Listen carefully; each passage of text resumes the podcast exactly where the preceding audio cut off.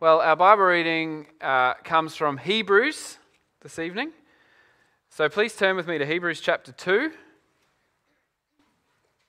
And we're going to read verses 10 to 18.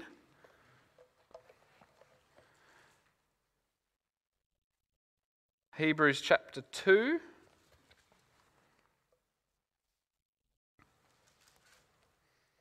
Let's read from verse 10. This is talking about how Jesus had to become a human like us in order to save us. In bringing many sons and daughters to glory, it was fitting that God, for whom and through whom everything exists, should make the pioneer of their salvation perfect through what he suffered. Both the one who makes people holy and those who are made holy are of the same family. So Jesus is not ashamed to call them brothers and sisters. He says, I will declare your name to my brothers and sisters. In the assembly, I will sing your praises. And again, I will put my trust in him. And again, he says, Here am I and the children God has given me. Since the children have flesh and blood, he too shared in their humanity so that by his death he might break the power of him who holds the power of death, that is the devil, and free those who all their lives were held in slavery by their fear of death. For surely it is not angels he helps, but Abraham's descendants. For this reason he had to be made like them, fully human in every way, in order that he might become a merciful and faithful high priest in service to God, and that he might make atonement for the sins of the people because he himself suffered when he was tempted, he is able to help those who are being tempted. And then just jump over to chapter 4 with me and let's read verses 14 to 16 as well. Chapter 4, verse 14. Therefore, since we have a great high priest who has ascended into heaven, Jesus, the Son of God, let us hold firmly to the faith we profess. For we do not have a high priest who is unable to empathize with our weaknesses, but we have one who has been tempted in every way, just as we are. Yet he did not sin. Let us then approach God's throne of grace with confidence, so that we may receive mercy and find grace to help us in our time of need. Amen. This is the word of God. Well, I was at Lonnie Airport and I was waiting for my flight. And if you've been at Lonnie Airport, you'll know that there is so much to do and simply not enough time. Well, maybe not quite, but there is one shop. There is one glorious shop, the Launceston store. And so I found myself perusing the shelves and checking out the latest books. And as usual, I'm, I'm drawn to the self help books. And there they were, as always. So you want to live younger, longer. Why has nobody told me this before? The 48 laws of power, 12 rules for life, how to win friends and influence people. Have you noticed that these books are always there, topping the bestseller lists? Every year it's a different cover and it's a different title, but it's a very familiar theme and formula, isn't it? Why is that? What, what does that tell us about humanity, do you think?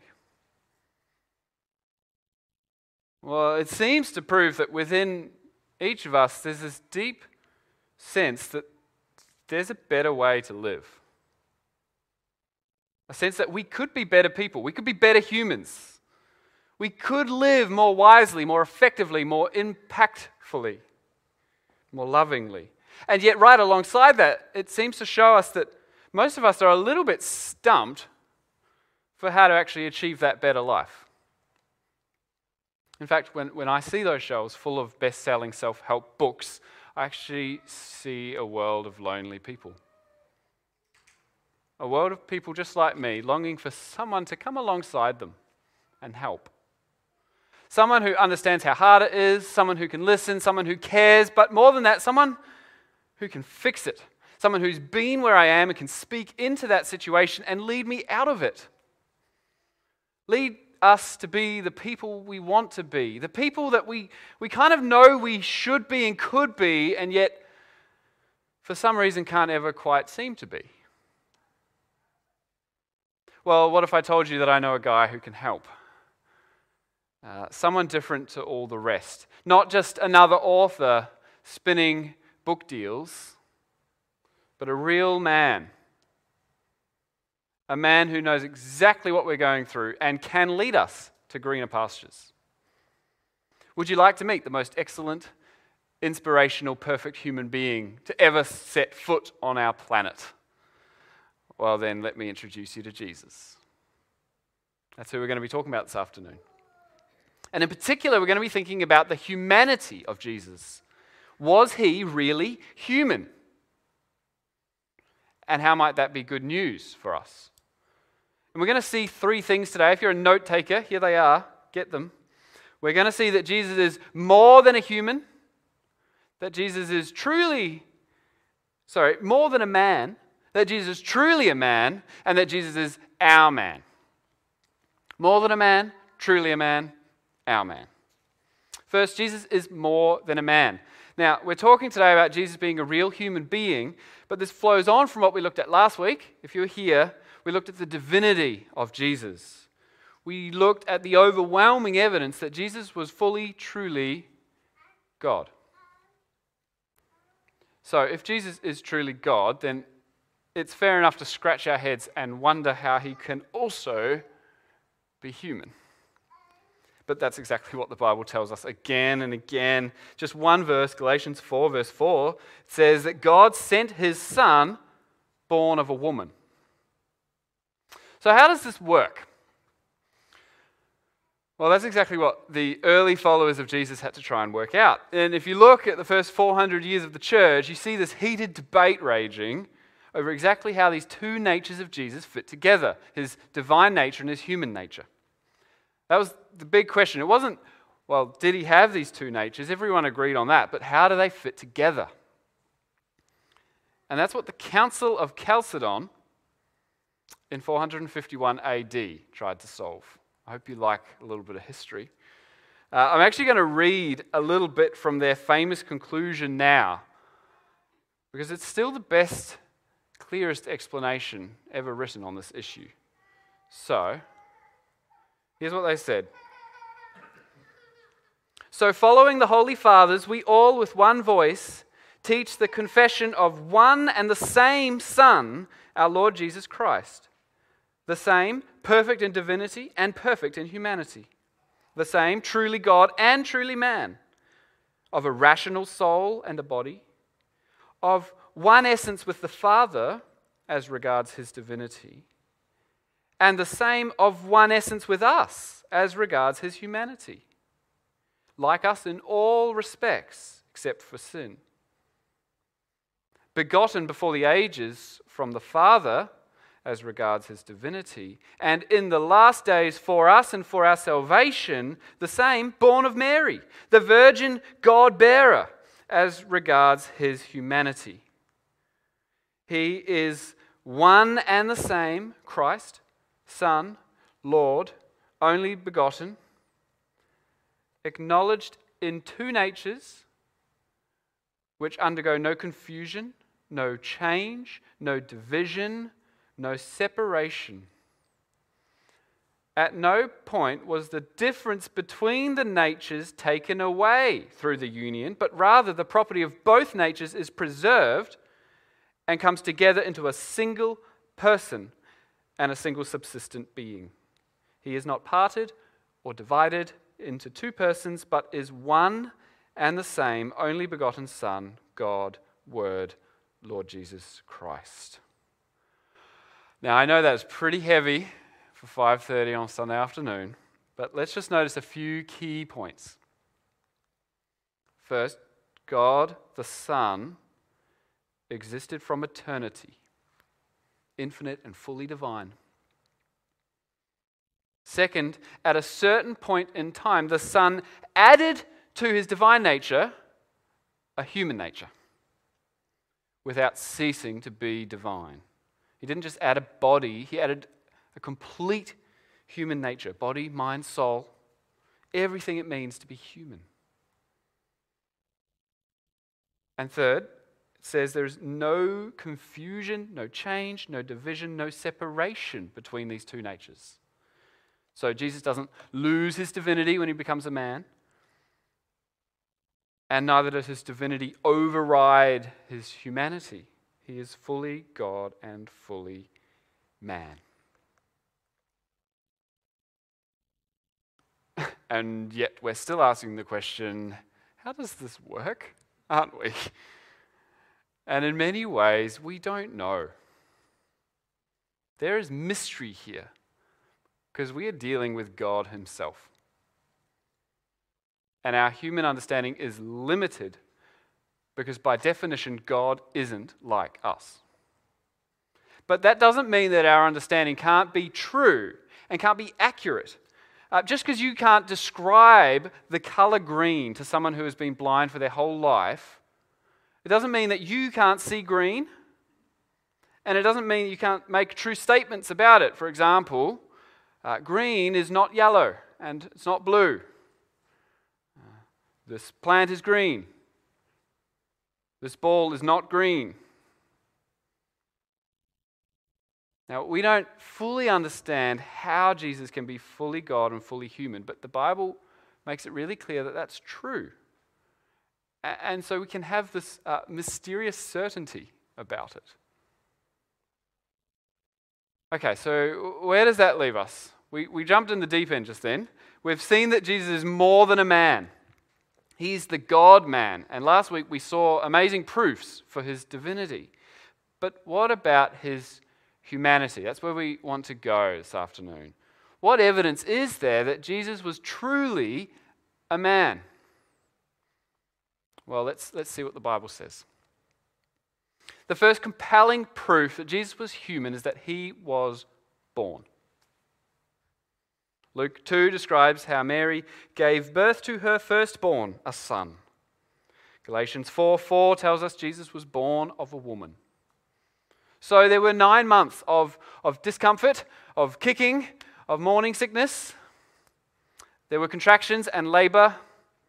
There was a tiny newborn baby, squished, crying, sleeping, feeding.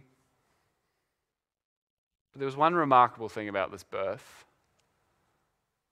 the mother was a virgin. The angel's prophecy had come true. The Holy Spirit will come on you, and the power of the Most High will overshadow you. So the Holy One to be born will be called the Son of God. This is really key, isn't it? Jesus is fully human because he was born of Mary.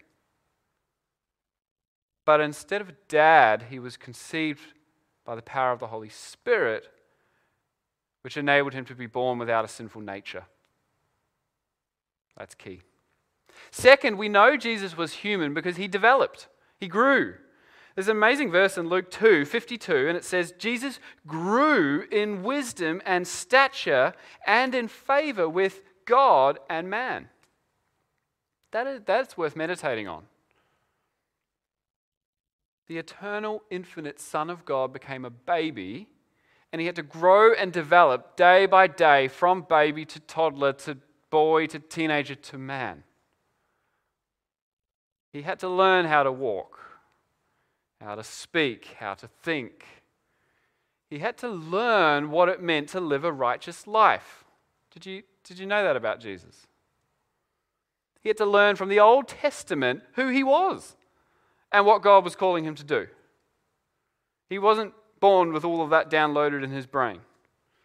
Jesus had to learn how to obey, and he learnt that through suffering. Hebrews 5, verse 8 says, Son though he was, he learned obedience from what he suffered. And once made perfect, he became the source of eternal salvation. Once made perfect. We should be careful that we don't think of Jesus as being born fully developed.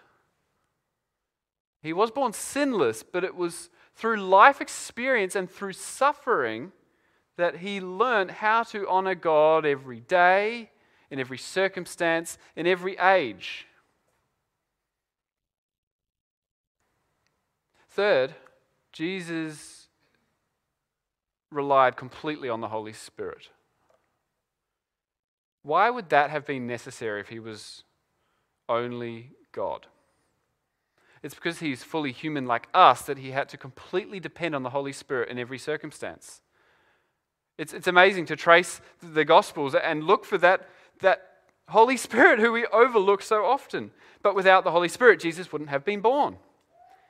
And then in Jesus' baptism, the Spirit descends on him like a dove and fills him with a special filling to equip him for his ministry. And then in the temptation, we read in Luke 4 that Jesus, full of the Holy Spirit, left the Jordan and was led by the Spirit into the wilderness where for 40 days he was tempted by the devil.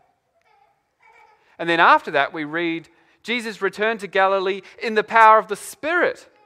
And he begins his preaching ministry. And Jesus gets up and says, The Spirit of the Lord is on me. Because he has anointed me to proclaim good news to the poor. Do you, do you see the point? You can trace it through every step of the way, for every sermon, for every insight he had into God's word, for every miracle, for the strength to endure every suffering, for his rising from the dead. All of it was only possible because he relied completely on the Holy Spirit. Uh, here's what theologian Mark Jones says The importance of this cannot be overstated. Christ's obedience in our place needed to be real obedience from a man. This next bit I think is, is really helpful. Jesus did not cheat by relying on his own divine nature while he acted as the second Adam. Rather, by receiving and depending upon the Holy Spirit, Christ was fully dependent upon his Father. Jesus did not exploit his deity in life or ministry. And that only serves to heighten our appreciation for what he did as the last Adam in dependence on the Spirit. Okay, fourth, we see the humanity of Jesus in the fact that he was tempted. He, he suffered a direct and brutal assault from Satan in the middle of a scorching desert after 40 days without food. And he, and he also lived in the same world that you and I do a world full of temptations and, and vices and seductive pleasures. And we read in Hebrews 4:15, we do not have a high priest who is unable to empathize with our weaknesses, but we have one who has been tempted in every way just as we are, yet he did not sin. And a question is often raised at this point well, could Jesus have sinned? Was it even possible for him to sin? And theologians agree that the answer to that question has to be no. The idea that Jesus could have sinned is actually inconceivable, and one person said wicked. Because, as someone once said, should Jesus Christ sin, incarnate God would sin. Well, that's blasphemy, isn't it? If Jesus is fully God, then we have to say that sinning was impossible. Which leads us to ask well, then, was he really tempted, or is this whole temptation thing just a sham? And there's a mysterious tension here. All we can really say for sure is Scripture tells us two things very clearly he was God by nature, so he couldn't sin. And he was subjected to real temptation in every way, just as we are. Okay, so we see the humanity of Jesus in his birth, in his, his development, in his reliance on the Holy Spirit, in his temptation. Now, fifth, in the fact that he lived by faith. I, I think I, I seriously learned quite a lot about that this week. That, like us, Jesus lived by faith, not by sight. Hebrews 12 calls him the pioneer and perfecter of our faith. Jesus trailblazed our path, suffering first, trusting in God, glory later. he was tested by endless sufferings and setbacks. And through it all, he trusted that God's will was best. I mean, how much faith did it take to give up your life trusting that your father would raise you again? And so, with utter agony and with blood sweat, we hear him pray, Not as I will, but as you will. That leads us to our sixth observation. We, we see Jesus' humanity in that he prayed continually. Mark 1:35 Very early in the morning, while it was still dark, Jesus got up, left the house, and went off to a solitary place where he prayed. Luke 5 verse 16 Jesus often withdrew to lonely places and prayed. And in Luke 6:12 we're told he spent the whole night in prayer. These are the actions of a real man, completely depending on God for everything. Seventh, Jesus experienced human limitations. He sat by a well in Samaria, exhausted because he'd been walking in the midday sun. He slept, even in a storm, on a boat with waves swamping it. We're told he got hungry and thirsty, and we see him experiencing the full spectrum of human emotions. He sighed and he groaned at the hardness of people's hearts. Their stubbornness made him angry. And when his friend Lazarus died, he stood outside the tomb and he wept. These are the marks of a man who was fully human. He wasn't sinful. We don't have any evidence of him having diseases, but there is no doubt that he endured the weakness and the pain and the grief that comes to all of us living in this fallen world. Eighth, more than that, Jesus suffered.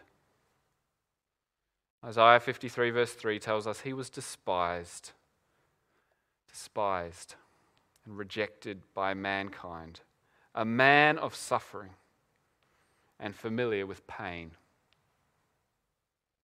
The sufferings Jesus experienced would have been almost unbearable for anyone, but for him, they were so much worse. Why? Louis Berkhof gives four reasons. First, he writes, the fact that he who was the Lord of the universe had to occupy a menial position, even the position of a bondservant or slave, and that he who had an inherent right to command was duty bound to obey. Second, the fact that he who was pure and holy had to live in a sinful, polluted atmosphere in daily association with sinners. Third, his perfect awareness and clear anticipation from the very beginning of his life of the extreme sufferings that would, as it were, overwhelm him in the end. He knew exactly what was coming, and the outlook was far from cheerful.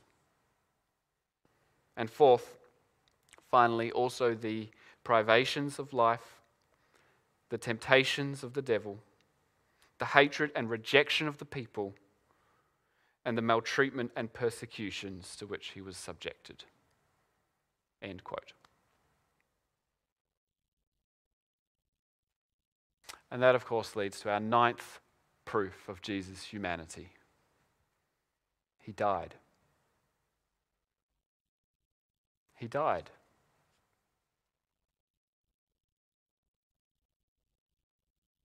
and alongside the physical horrors of crucifixion, he also endured the unspeakable spiritual suffering that came from his Father God laying all our sin on him. The loving Father cursed the Son who he delighted in for us. Poured his wrath out on him, he crushed him, he pulverized him, he died. And then, tenth, as further proof of his humanity, he was buried. Uh, it's confirmation he was dead, but it's also his sharing the humiliation of fallen humanity, returning to dust. But 11th, Jesus was raised. And he was raised fully human.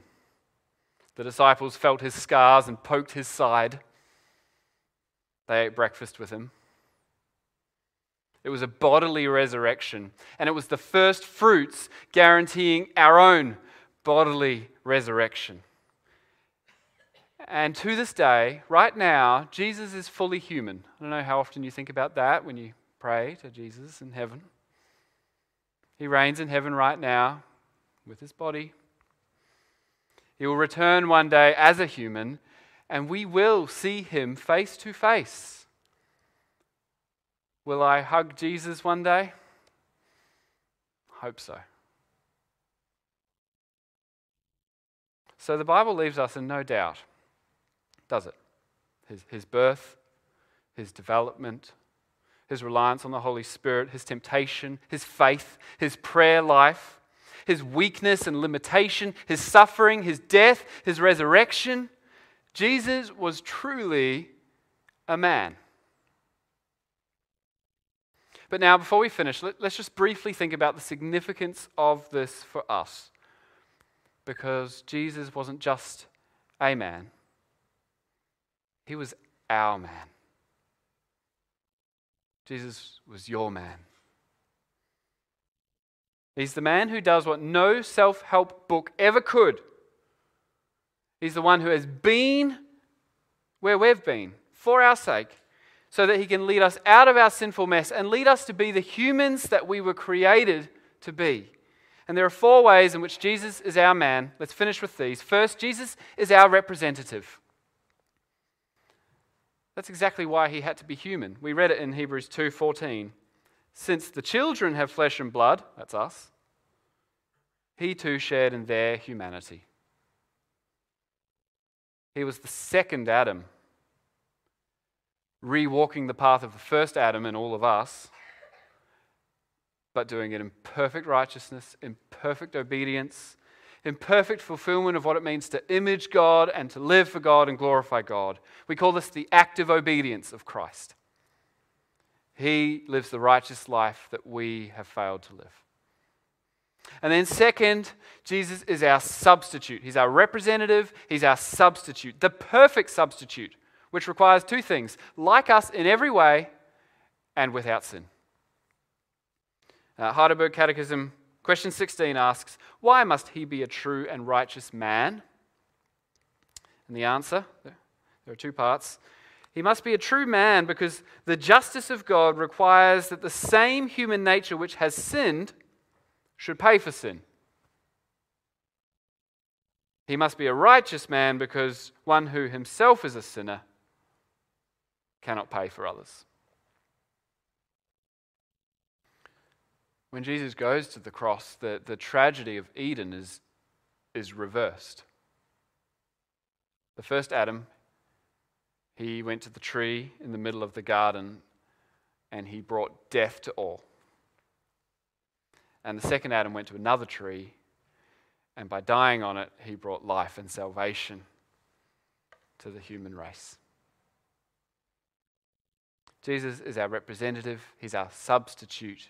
Third, Jesus is our example. He shows us what it means to be truly human, to love God, to love others. I was thinking this week, un- until Jesus set foot on earth, all of God's laws and God's wisdom, God's commands in the Bible were kind of like a recipe for a dish that had never actually been seen or made or eaten.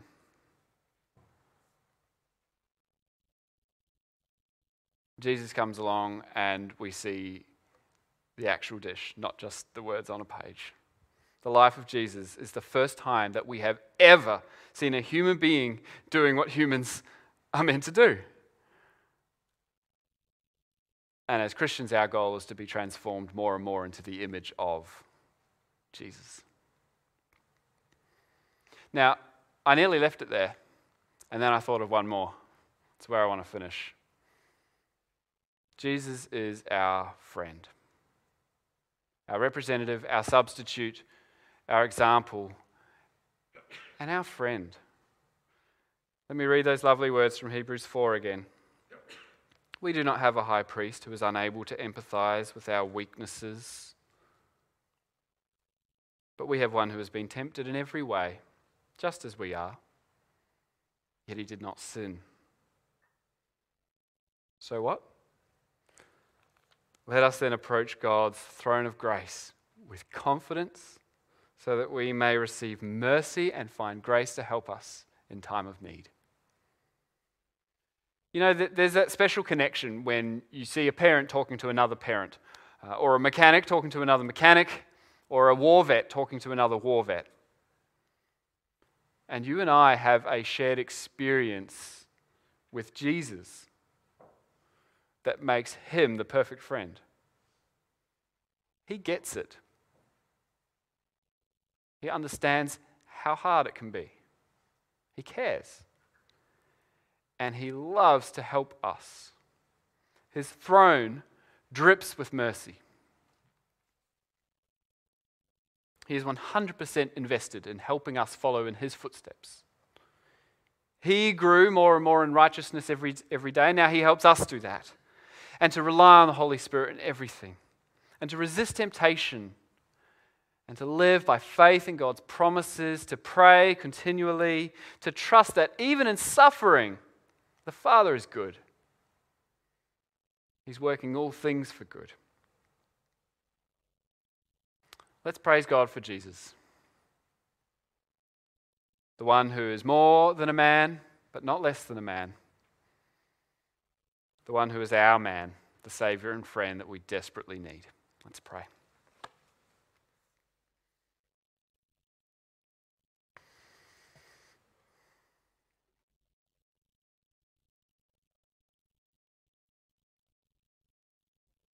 Lord Jesus, we thank you that you're a human. Not just a human, you are the infinite, eternal Son of God. And yet, right now in heaven, with scars in your hands, you sit at your Father's right hand with a body, with a beating heart, with blood in your veins